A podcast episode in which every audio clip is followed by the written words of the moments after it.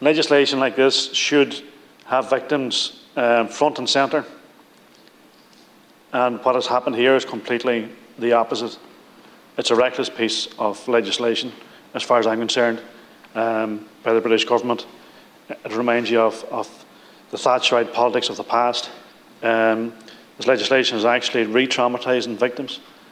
I think it's wrong that victims have to go and take um, cases themselves, and I think this is where government needs to step in.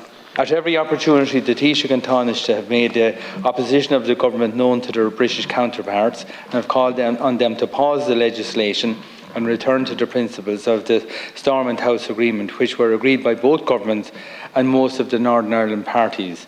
In 2020, the UK Secretary of State for Northern Ireland recommitted to that agreement uh, with the new Legacy Act but the new Legacy Act has moved unilaterally away from it.